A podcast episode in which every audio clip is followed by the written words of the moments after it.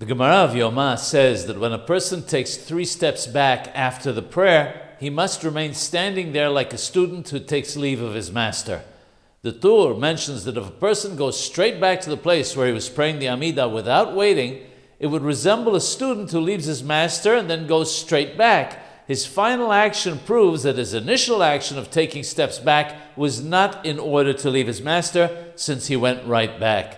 If a person has to pray the Amida twice, one after the other, he can return to his place right away. However, he should wait the time that it takes to walk four amoth, four cubits, before once again taking three steps forward.